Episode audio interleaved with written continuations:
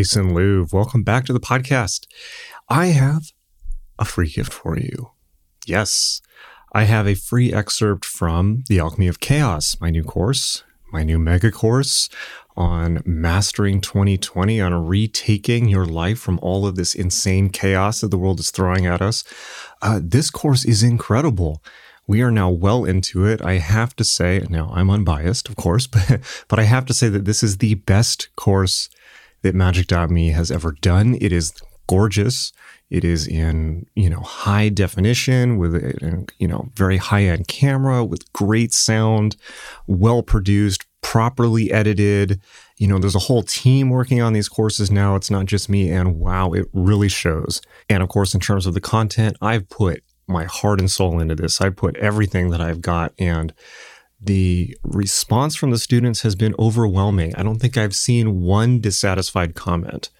So you might be asking yourself, what is the free gift? Well, because I want you to get a sense of what is really in this course, I'm just going to excerpt a big chunk of it and give it to you in this podcast right now for free. Yes.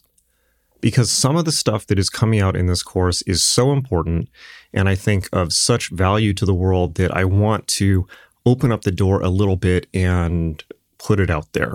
So, the section that I'm going to give you is kind of my overarching theory of magic as somebody who's come at this from every conceivable angle for many decades now. I've been through all the BS, right? I've seen the marketing flim flam and I've seen the, you know, the the silly statements that people make about this stuff. And I've really dedicated my life to cutting through that and getting down to the core of what this stuff really is, which I think to take a you know, a page out of Timothy Leary and Robert Anton Wilson is really about how to operate your neurology correctly, how to operate your brain and how to operate your nervous system to flourish in life, you know, to really enjoy life and live a successful and happy and productive life. I mean, what else could we truly ask for? And the keys to this are in the world's esoteric and spiritual teachings. And unfortunately, they're buried under mountains of BS and symbol systems. But when you get down to the core, it really is very simple and so simple that it's kind of like an aha. It's like, oh, of course that's what this is. Well, I couldn't just keep this, you know, within the bounds of the course. So I wanted to share this with you. And that's what this excerpt is all about. And it's excerpted in such a way that you can immediately take this insight and put it into practice in your life and get much better results, have a much better understanding of the esoteric world, and more importantly than that, to have a truly useful and fruitful and productive tool in your toolkit that will allow you to enjoy life, even in a crazy time like this. And it is crazy. I'm right there with you. 2020 is the most bizarre, stressful, um, constantly unpredictable year of my life. Uh, and I am guessing that that's probably the case for you too it's a roller coaster. It is uh, nerve wracking at times. And, and it's times like these that really test us, that really challenge us to bring forward everything that we've learned up to this point, that test us to bring forward everything that we truly know about living life well, everything that we truly know about mastering life, even in a you know, an emergency situation. And I welcome that challenge. I think it's, um, you know, it's good to have these challenges every once in a while because they force you to clear out the dross, to clear out everything that, you know, might sound nice. It might look cool. It might, you know, seem like uh, it's an interesting thing to pursue, but you know what's true and you know what's real when the pressure gets put on because the things that you go to under stress that you know not just intellectually but that you know in your heart in your soul and in the very core of your being are the places that you need to go to for safety and a sense of home and a sense of comfort and that you know you need to survive the stuff that you go to then. And usually it's only under pressure that we make a beeline straight to that stuff. That's what's true. And that's how you know it's true. So there's a lot of hurt in our world right now I hope that none of this applies to you, but you know, there are a lot of people who are facing severe economic uh, pain. There are a lot of people who might getting might be getting their homes foreclosed. There are people who are losing businesses. There are people who are uh, having even their closest relationships with friends, uh, partners, even close family put under severe stress. Um, and even with those breakage points aside, there is just so much day to day, night to night stress. And, you know, if you've been up at three or four in the morning, staring at the ceiling, trying to get it all straightened out in your mind, you're not alone. And it's in times like these, paradoxically, sometimes when the hurt builds up, when the pain builds up, that we freeze like deer in headlights. And it just seems to be a reflex that people do where they just sit in place and they don't act when perhaps they need to act for their own security, for their safety, for the well being of themselves and their future and their family and the people that are dependent upon them. They need to act. But, you know, we've all been there. Unfortunately, we freeze, and we're going to talk about why that is in this excerpt. But of course, it's at times like these that we must act, that we must force ourselves out of our paralysis, out of our indecision, out of all those parts of you that are just maybe yelling at you to crawl under the covers and hide. We must force ourselves out of that and act. And if we don't know how to act, then the action we need to take is to make a strong, solid, and firm commitment now to learning what we need to do, how we need to act in order to not just survive, but to thrive. And not just now, but a year from now, five years from now, 10 years from now, where we will all surely still be feeling the effects, not just of what's happening right now in the world, but of the decisions we make right now in response. And that's what we have control over, and that's what we must take full control over. And in doing so, we regain a sense of control over our lives. And that's the first step right there. So, in the alchemy of chaos, you are truly going to get all of the tools that you need to fully master this situation and more. You're going to get all the tools to master your health, your energy, your well being, your sense of certainty, your ability to face life head on, even in a situation this hectic. You're going to get all the tools to fully supercharge your energy. You're going to get all the tools you need to kick out all the negative influences, all the negative people or the, the negative inputs that might be kind of nagging you at the edges. And it might not be that noticeable, but it adds up and it saps that energy that you need now more than ever. You're going to get all the tools you need to defend yourself, to establish a zone of safety for you and your family that is impenetrable. You're going to get all the tools you need to master your personal relationships and fill them with love and support and cherishing rather than allowing them to become the victims of stress, confusion, and fear, as unfortunately so many relationships are right now. And of course, we're going to give you all the tools you need to fully master this new economy, even if all the rules have changed. All the tools you need to invest in these crazy times. All the tools you need to get a hold of your personal finances, to maybe pull back debt and get things fully under wraps and fully under control. We're going to give you all the tools to build businesses, which, by the way, just as a preview, must be online. So many people right now are in a position where their businesses are collapsing because through no fault of their own, they can't do business in public anymore. You know, they can't do that service job. They can't provide that service one to one with somebody that involves and needs personal contact. And I'm talking about businesses that people have put their heart and souls into. They're businesses that aren't just, you know, a way to make money, but are extensions of their very being right? And it, it unfortunately, tragically, a lot of these businesses are collapsing right now. It's not your fault.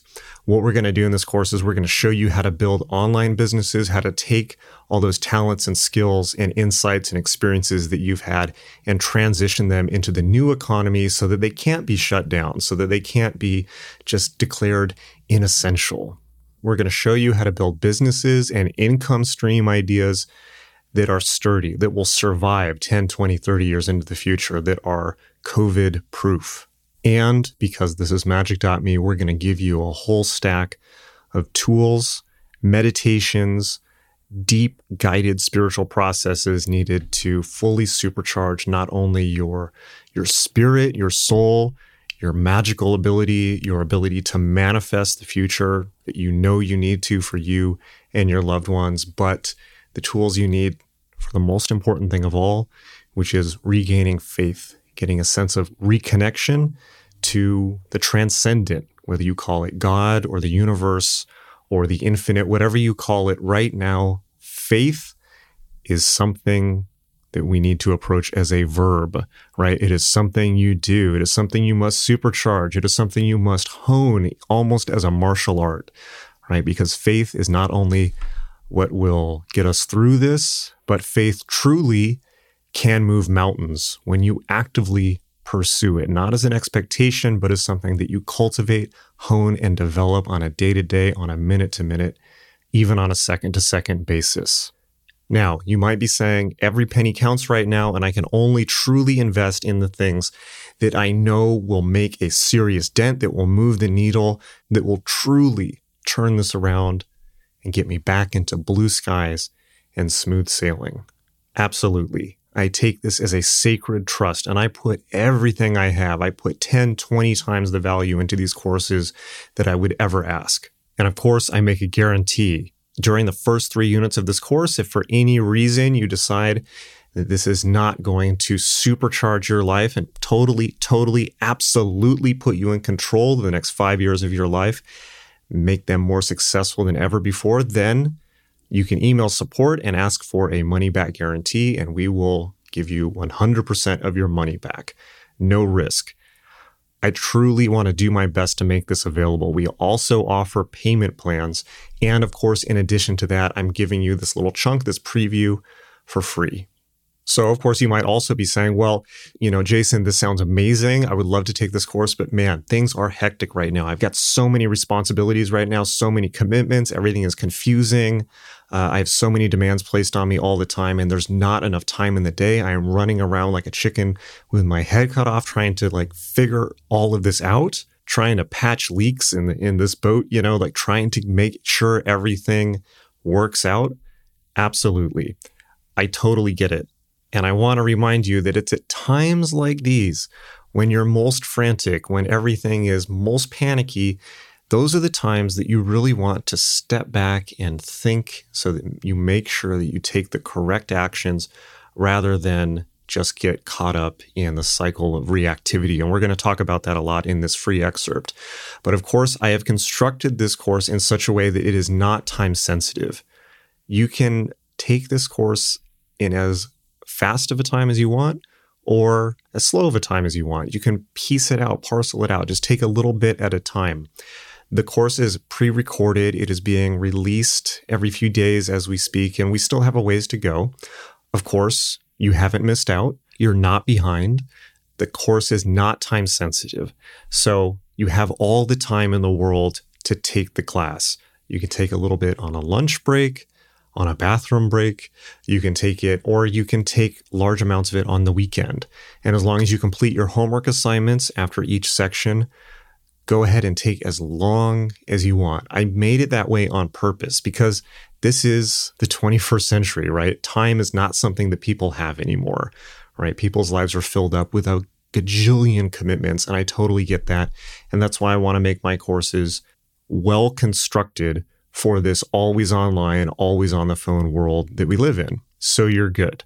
Totally flexible time commitment and zero risk. Perfectly tailored to suit your life and your needs.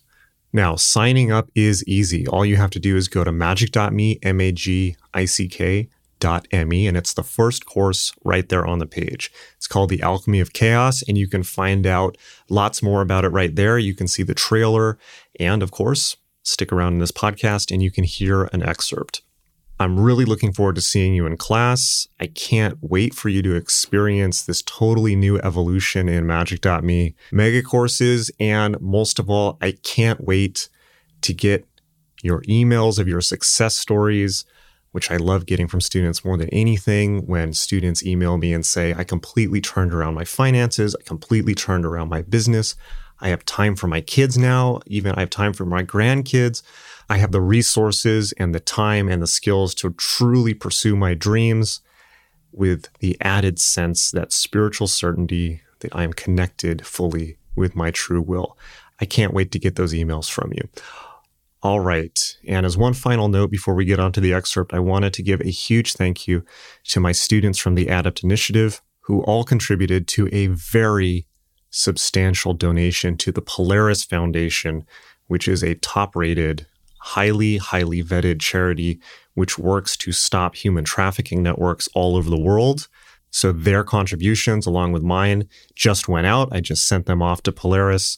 And uh, those are contributions that are going to help stop the scourge of modern slavery, which is unfortunately something that lurks just under the surface, not just in the developing world, but all over the world. Human trafficking networks stretch all over the planet and may be operating next door to you without you knowing it. Um, unfortunately, um, people of all genders, races, and ages are trafficked into human slavery it's not always sexual slavery. Sometimes it's actual labor slavery and, and many other reasons. And this is something that simply just doesn't get a lot of attention.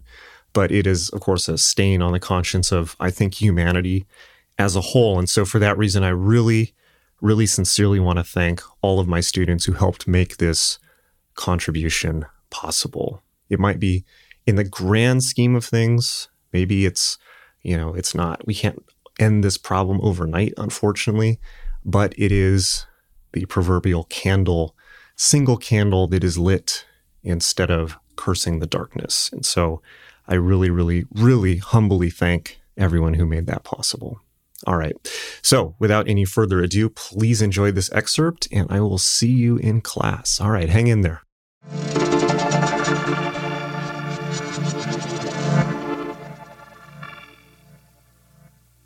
So let's talk about your nervous system. We're going to start from the scientific angle first, right? Before we get into the more wild and woolly sides of, uh, of consciousness. Let's talk about your nervous system. So, your nervous system is referred to in, in general as your autonomous nervous system. And it has two major branches the sympathetic and the parasympathetic nervous systems. So, your sympathetic nervous system controls your fight or flight response. It's the thing that kicks in and activates when you're in trouble. We developed it over hundreds of thousands of years to deal with things like saber-toothed tigers showing up at the edge of the cave or somebody trying to running towards you with a pointed stick or some crisis, right? it kicks in during crisis. When your sympathetic nervous system kicks in, it tells you, first of all, it releases a tremendous burst of adrenaline. And uh, you probably know this very well. Adrenaline is the thing that makes you stronger, it makes you ready to fight or run very fast. You know, adrenaline is the thing, the thing that is responsible, for instance, if you hear these stories of uh, women ripping, uh, lifting up cars or ripping the fenders off cars to rescue a trapped child that's adrenaline. It's it's released by your adrenals under stress. Uh, your sympathetic nervous system activates to do this, and it releases all these hormones into your body when you're confronted with a crisis. One of them is cortisol, the stress hormone, which builds up in your body. Um, and it's really phenomenal. It does all these things in, in addition to making you stronger. Uh, your capillaries constrict under stress so that if you get wounded in a fight, uh, you bleed less it's in, your body is intelligent beyond uh, any of our ability to fully comprehend. You know, they're learning more and more about it all the time. Uh, Friedrich Nietzsche very famously once said that there is more wisdom in your body than in, you know, the largest library of books, and it's really true if you learn how to check in. It's phenomenal, and it happens without your thinking. It doesn't require any conscious input at all. It just happens. That's how intelligent your body is.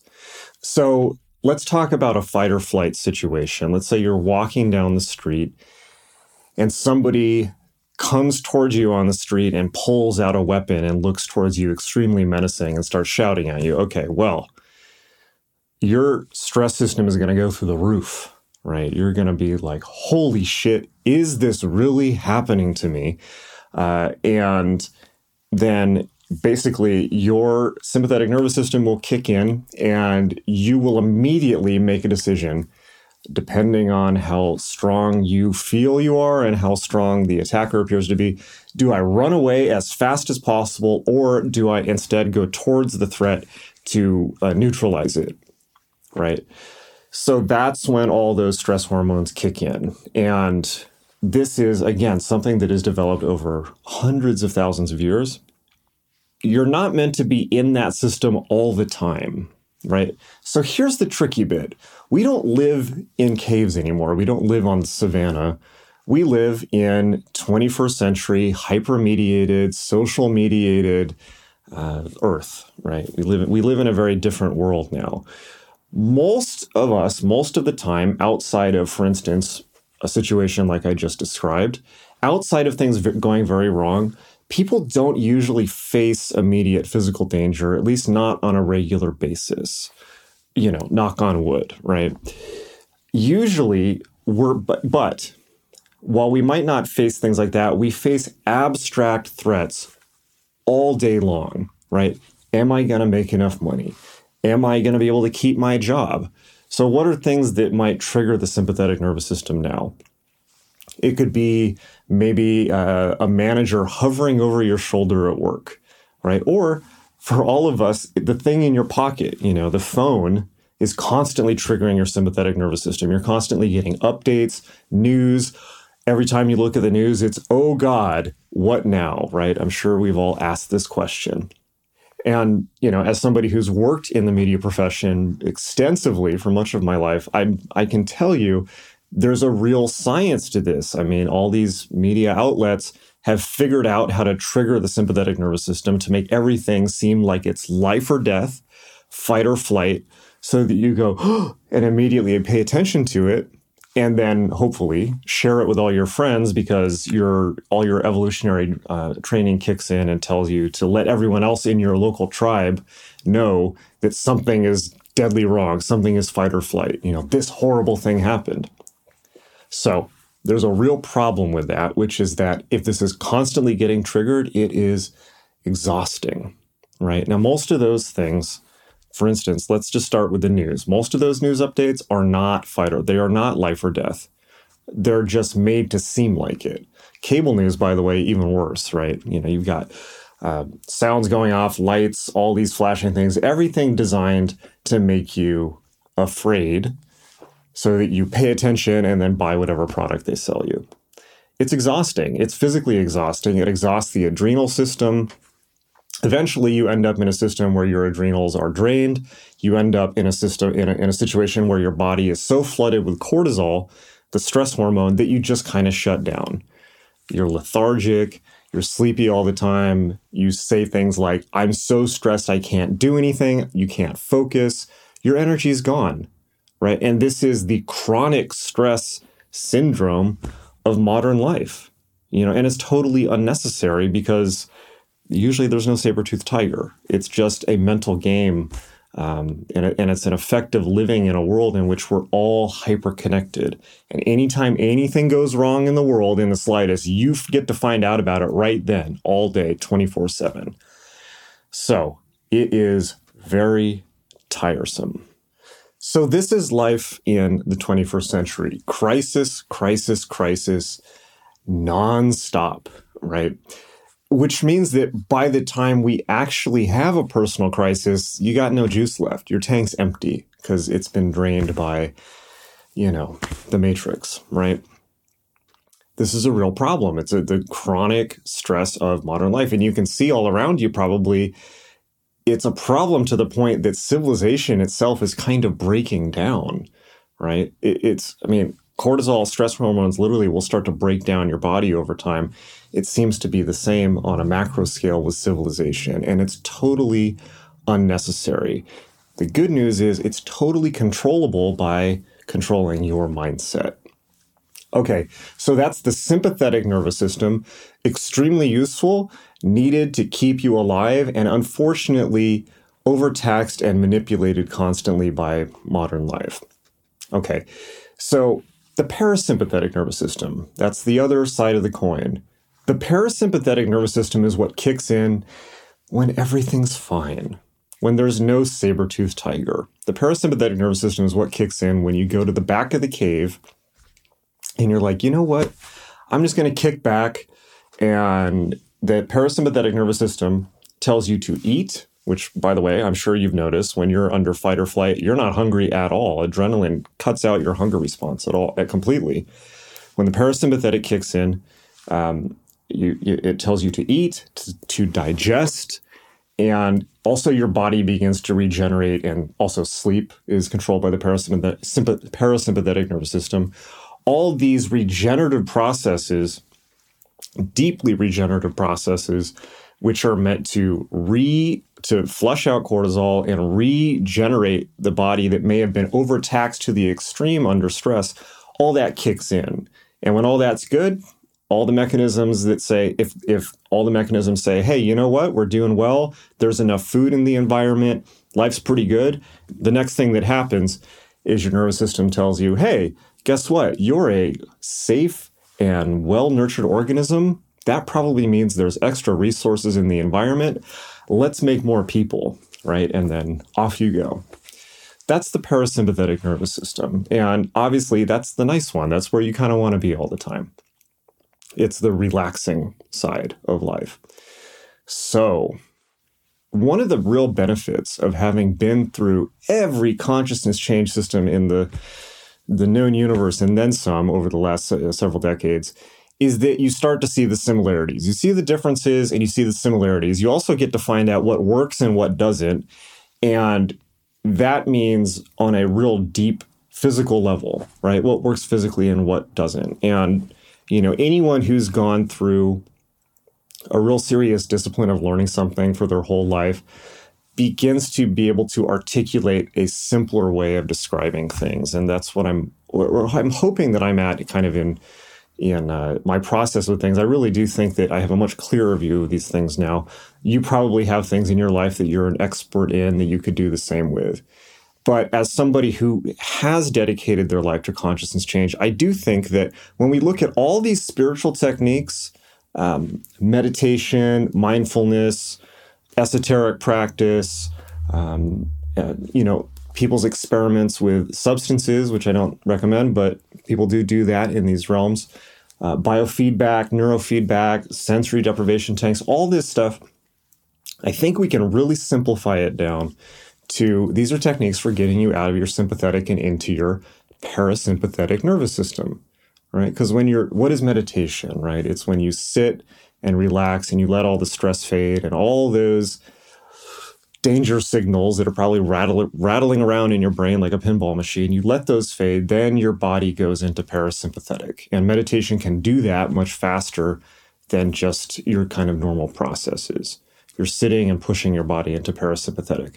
And therefore, you have less stress, you're healthier, you live longer, you look better, you sleep better, you can focus better. All these things that are associated with the natural processes of the biological organism when it is in the parasympathetic nervous system, right? So essentially, all these techniques are to some extent for triggering, triggering your nervous system out of fight or flight into parasympathetic rest, regeneration, rejuvenation, where, by the way, you're way smarter, okay? Because when you're in your sympathetic, you everything is black and white, fight or flight.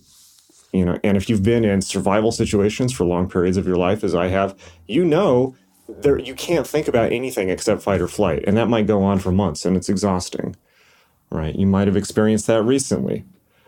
Uh, and then you may have experienced the you know the adjacent feeling of feeling exhausted all the time right? Because you are your adrenals are drained. The way out of that is to get into the parasympathetic nervous system where you're healthier smarter and happier right? And feeling really good you know? Like that's kind of the point. So for this reason and many more, all of these techniques that people often associate as, you know, ancient techniques, techniques belonging to, for instance, yoga, whether that means stretching yoga or physical yoga, breathing techniques, or more Buddhist style meditation of self awareness, which we're going to talk about in this unit, things that people associate traditionally maybe as religious techniques, they're really not. They're physiological triggers. And for this reason, they could not be any more important in the current moment because they're diametrically opposed to the nonstop stimulus overload of, of the electronic world, right? The world we all live in which is doing one thing all the time panic, panic, panic, panic, fight or flight. It's keeping you in your sympathetic nervous system. By the way, one of the reasons they do that is so that you make snap, rash decisions to, for instance, buy products. If you haven't already noticed this, next time you watch the news, notice what they're doing. Every news story panic, fear, chaos, mayhem, everything going wrong. Oh, and then commercial break. Here, take this pill. Here, go on this vacation. So they're proposing, they're, they're amping you up and then into a panic state, and then they're proposing the relief. But of course, you have to pay for it, right? So, and this goes on nonstop forever. That's the model of the news media. And I know because I've been a journalist, right? So, um, this is real bad for people, very exhausting. So, for this reason, this is why these techniques are so critical, right? If you want to be a healthy, happy, individual, you need to get into your parasympathetic joy, bliss, ecstatic mode as much as possible. You should be ecstatic and physically high. I don't mean drug high, but like in an ecstatic, happy state as much as possible, right? Because you'll be smarter, you'll be healthier. That's where intelligence comes from. It doesn't come from being so serious and locked down and that's all cortisol response from sympathetic right? You know, if you are an athlete or anyone in any profession, particularly high stress professions, they know all about this. That's why they know they have to get into flow states rather than being rigid and locked down. When you're rigid and locked down, you're in fight or flight, you're going to make bad decisions, particularly in a crisis, right? So, the key to spiritual, you know, in fact, we don't even need to use the word spiritual. Let's just say human intelligence, right? The real key to intelligently living your life, human intelligence, is to have control of your when you are in sympathetic and when you are in parasympathetic. It's not as simple as saying never be in sympathetic because when you need it, you need it. If you're in that situation where somebody comes at you on the street, you better believe you better be in your sympathetic nervous system, right? But at the same time, you need to be able to have a bit of control. You need to be able to step back obviously you need to be able to shut off sympathetic and go into parasympathetic when you're just relaxing and there is no threat and instead of looking at your phone at the news every 5 seconds right? You need to be in parasympathetic when it makes sense. You've probably heard the phrase obviously of somebody being cool under pressure. What does that really mean? It means they're they have enough uh, adept level control of their nervous system that they're able to at least be a bit in parasympathetic under crisis. Somebody who has a cool head in, in a crisis, somebody who is level headed in crisis, that's what we're really talking about here. It's a physiological phenomenon. It's somebody who's able to step out of the lockdown of fight or flight and get into parasympathetic, even in the middle of a crisis when it's appropriate. By the way, in any crisis situation whatsoever, for instance, knock on wood, not that anyone would experience these things, but a fire, a mass shooter event, anything like this, the person who is calmest will always dominate the entire you know everyone will gravitate that person is automatically the leader right because we understand at a very deep level that that person is going to make the most intelligent decisions because they're not in fight or flight if you look back, by the way, in your life at some of, if you can think of some of the worst decisions you've made, hopefully there are many of them. Hopefully, uh, I'm probably less than me, right?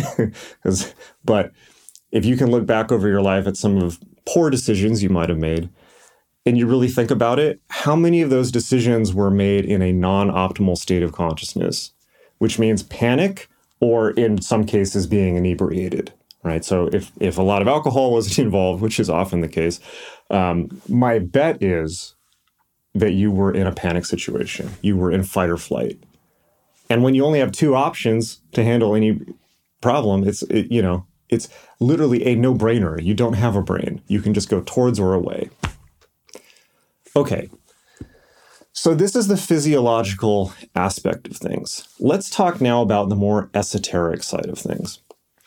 So, when I talk about esoteric, I'm talking about um, you know techniques that are drawn from things like again like yoga like buddhism mindfulness meditation spirituality shamanism things that might not be quantifiable right but are very important for one's subjective experience of reality and by the way i'm not one of these people that sets up science and magic in opposition right again if it works it works right and i would never uh, have one challenge the other. I, I love the phrase non competing magisteria, if you will, right? So if it works, it works. And the thing is, the thing about meditation, which we'll be talking a lot about in this course, is that we know for a fact scientifically it works. It actually alters the structure of your brain.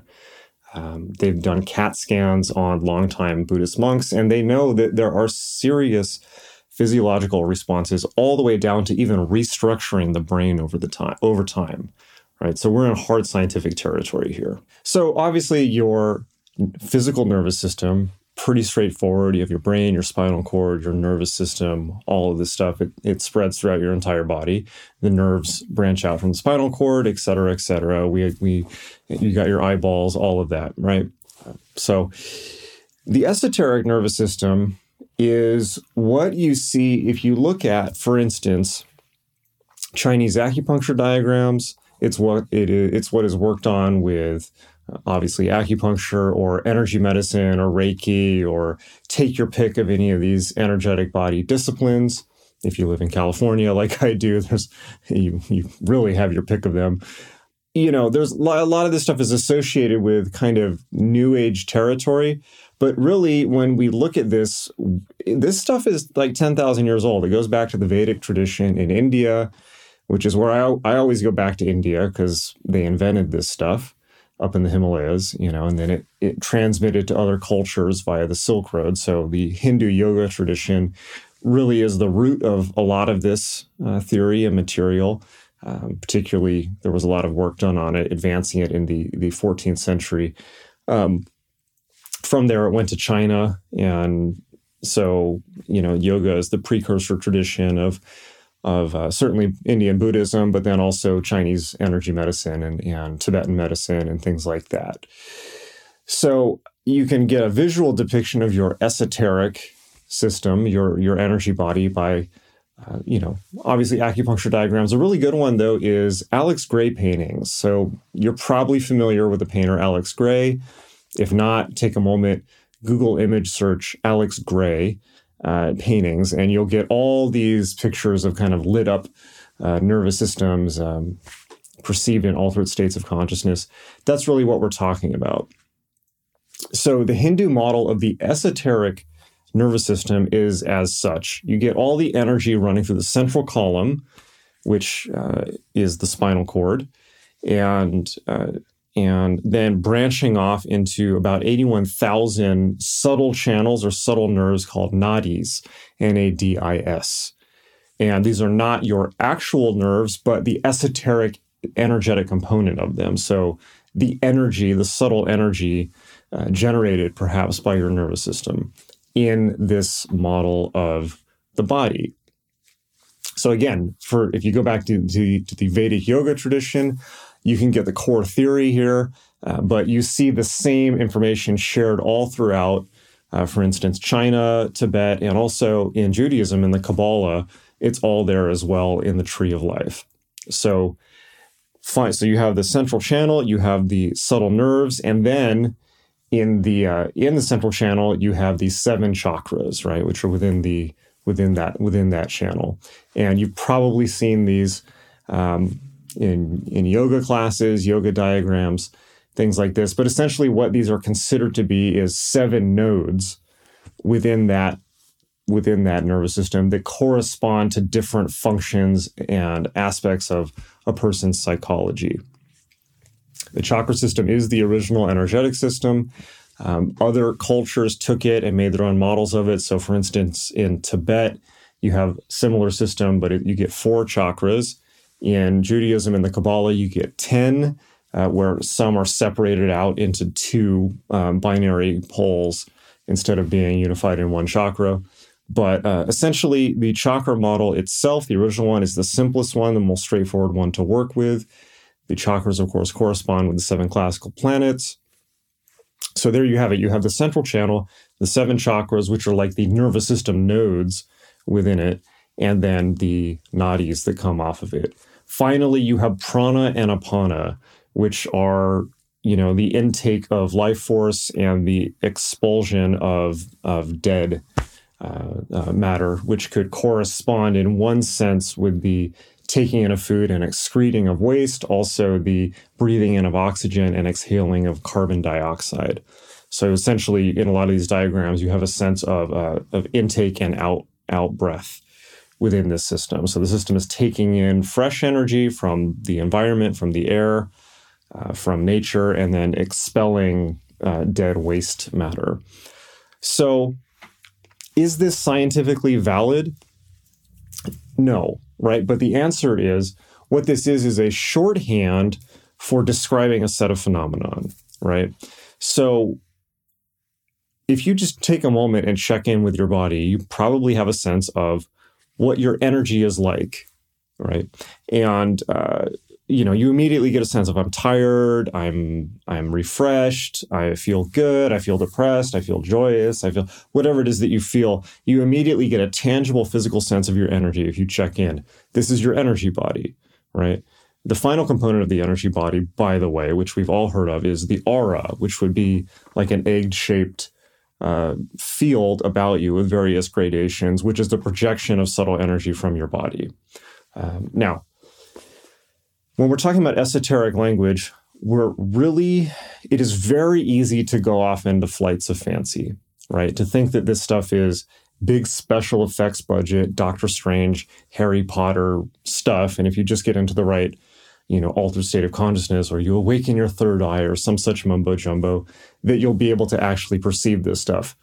Now, you can certainly perceive this stuff literally under altered states of consciousness, but you can also intu- you are also constantly intuitively perceiving it, not with your physical senses, but with your intuitive senses all day, every day long. So, for an example, you look at these books about the aura and you see, oh, you get this sense of like, oh, like if I just developed my psychic ability, I would be able to see people and see some colored field coming off them that tells me their their state. Now, some people can do this, but for most of us, it's not so big budget, right?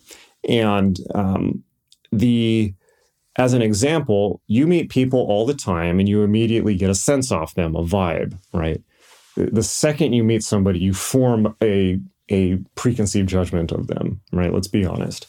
Now, you're perceiving all these different things off of them. You know, there's like almost infinite information you get off a person when you first meet them, right? The uh, how flush their skin is, their capillary dilation, uh, the dilation of their eyes, if they're uh, dehydrated or not, uh, how their breathing is, how deep or shallow their breathing is, their posture, their clothing, uh, when the last time they got a haircut is, their general state of of grooming, whether they're wearing a watch or not, what type of clothing they're wearing. And then if you're in a culture that is super specific about uh, social signals, like for instance, the English, right, then you can tell immediately just by the certain little way people wear their accessories and things like that exactly where they fit in the class strata of society, right? Just try being English. Uh, that's how it works there, right? So we get all this information immediately from somebody. And it's not like it's not like that anywhere in the world, by the way. We're just not so overt about it. Um, when you see somebody, you sense all of this stuff, you perceive it as a gestalt, you perceive it as a whole automatically, and you represent it to yourself as a kind of shorthand, as a verbal or a nonverbal feeling you have about somebody. So you may say to yourself, this person is XYZ, or you may just have a, a but if you get past that, you have an intuitive sense of, of whether they attract you or not, uh, what your sense of them is. Sometimes that can be wrong, but usually it isn't, right? Or sometimes rather not wrong, but not the whole picture, right? And then as you get to know that person more, a broader picture develops. That's the aura, right? That vibe you get off somebody. That's that's the aura, right? We're talking when we talk about esoteric language. Uh, hermetic language, we're talking about things we're perceiving all the time anyway. And when you understand that, that really is a key that opens up this whole field of study. You understand that what we're looking at here is a metaphorical and a really non mystical um, language for describing subtle levels of the subjective human experience. Right? The esoteric language is this huge vocabulary for describing non tangible things that you are already experiencing. Very key. So, in the same way, if you just take a, take a little moment to check in with yourself and feel your body, like I said, you'll be able to immediately get a sense of your energy. Now, how many physical processes are currently running in your body, right? You've got your blood flow, blood pressure, um, your state of uh, how oxygenated your blood is, uh, how much cortisol is in your body and your brain. You've got your levels of dopamine, serotonin, melatonin, all this stuff, how much light you've taken in, all these subtle little things, right? All the, the infinitely complex processes of your body, all that's working all at once. But, you know, who's to say what's where? it's very difficult for you to say, for instance, oh, my melatonin level is at exactly this blood serum concentration, right? Good luck with that. And if you can do that, uh, well, well done, right? You, you're probably a very well paid physician. Um, but for most of us, we just get a sense of where we're at, which is usually intuitively correct. We either feel good or we feel bad or somewhere in between, right? But that's a representation in our own consciousness of this vastly complex process. In the same way, we walk through this life, which is this incomprehensibly complex universe, and we somehow get through it by making fairly simplistic representations to our own minds of what's going on. The same with the body. You know, there's more wisdom in your body than in a vast library of books uh, if you just learn how to listen. Uh, and he's completely right. You know, it's all there for you to pick up on, but most of us, particularly in this culture, tune it out. Um, but if you're a practitioner of something like yoga, then you've learned disciplines to tune back in, and it's so critical. So, this is really the first unit of theory, but in a lot of ways, before even giving you any exercises, tools, information, resources, all of which I'm going to load you down with. You're going to be like, there's some serious goodie bags in this course, like stacks and stacks and stacks of treasure upon treasure chests. Before I give you any of all any of that, though, I'm going to give you this core theory, which is going to seem fairly simple, um, but with all disciplines, the most simple expression of it, the first expression is always the most important right? If it's a real discipline. So, and it is that way with this one in the sense that this core theory that I'm giving you is going to carry us through the entire course, right? So, as I said in the beginning, you've got two nervous systems sympathetic, parasympathetic, fight or flight or not. And then we have the esoteric component. Okay. And all the esoteric component is, by the way, is your representation to yourself on a shorthand basis of all the subtle processes going on in your body. But you can work with it, for instance, the chakras, and get serious, tangible results. Uh, it's not, you know, it is very effective. Uh, and it's your it's a language for tuning in and working with your own internal psychocosm so, your representations to yourself of how you want your life to change, how you want your nervous system to change, of course, of course, will filter down to the physical body. Because if you know anything about esoterics, you understand that working with the subtle level is the subtle level, anything done on the subtle level then reflects down into the physical, right? Uh, I'm not saying don't pay attention to the physical body, far from it, right? But I am saying there is absolutely a psychological energetic aspect to the physical body the physical body that we can work on to do all kinds of things and make all kinds of changes. Here's the core thing, right? We want in this course to get out of the sympathetic and into the parasympathetic nervous system as much as possible. And to do that, we're going to use all kinds of techniques, primarily meditation and primarily some esoteric stuff, but also a lot of very, very practical real world material. And we're going to do that in every aspect of your life. When you can get out of that fight or flight, you're out of the crisis. When you can get into a meta perspective where everything's fine, then you can operate on your own psychocosm, on your own life, on your own soul, if you will, and the changes in your life are almost instant and profound, right? But as long as you're in that fight or flight, forget it, right? It's just you're. It's like, um, have you ever tripped over something? And then uh, suddenly you trip over three more things, right? It's a cascade effect because you go into the stress response and then you all this all this higher function shuts down and just every, it's one disaster after the next. In the same way, when we go through very challenging periods of our life, it can we're just in that sympathetic mode and it's just one thing after the next.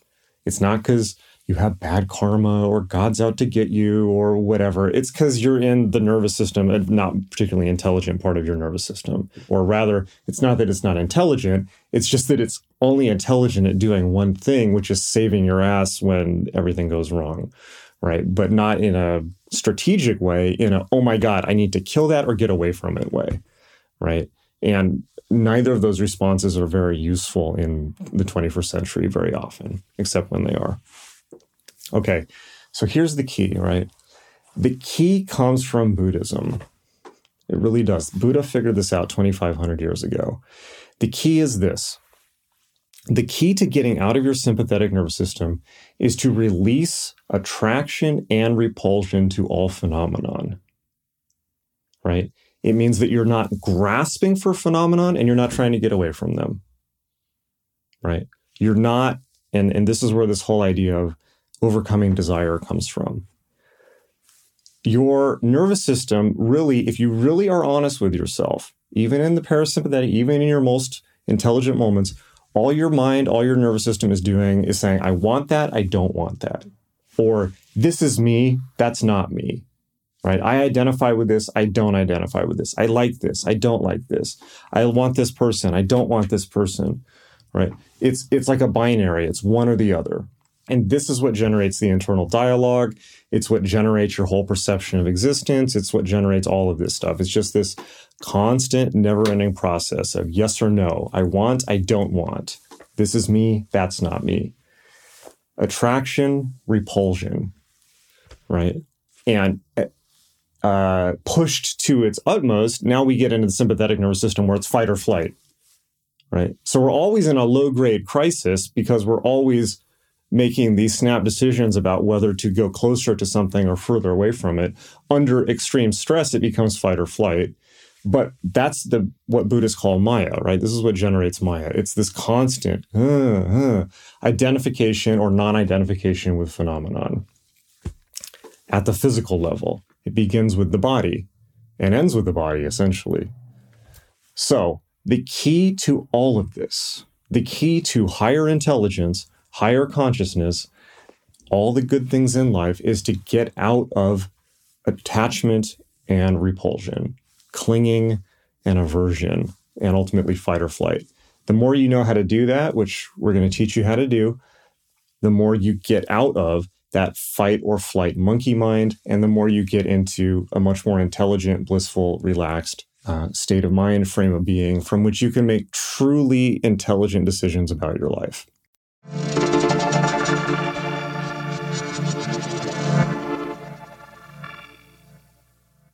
All right, that was an excerpt from Alchemy of Chaos. You can get the whole thing at magick.me, M A G I C K.me. It is the first course on the page, Alchemy of Chaos, and I will see you in class. All right, till then, hang in there, stay strong, and I will see you very soon.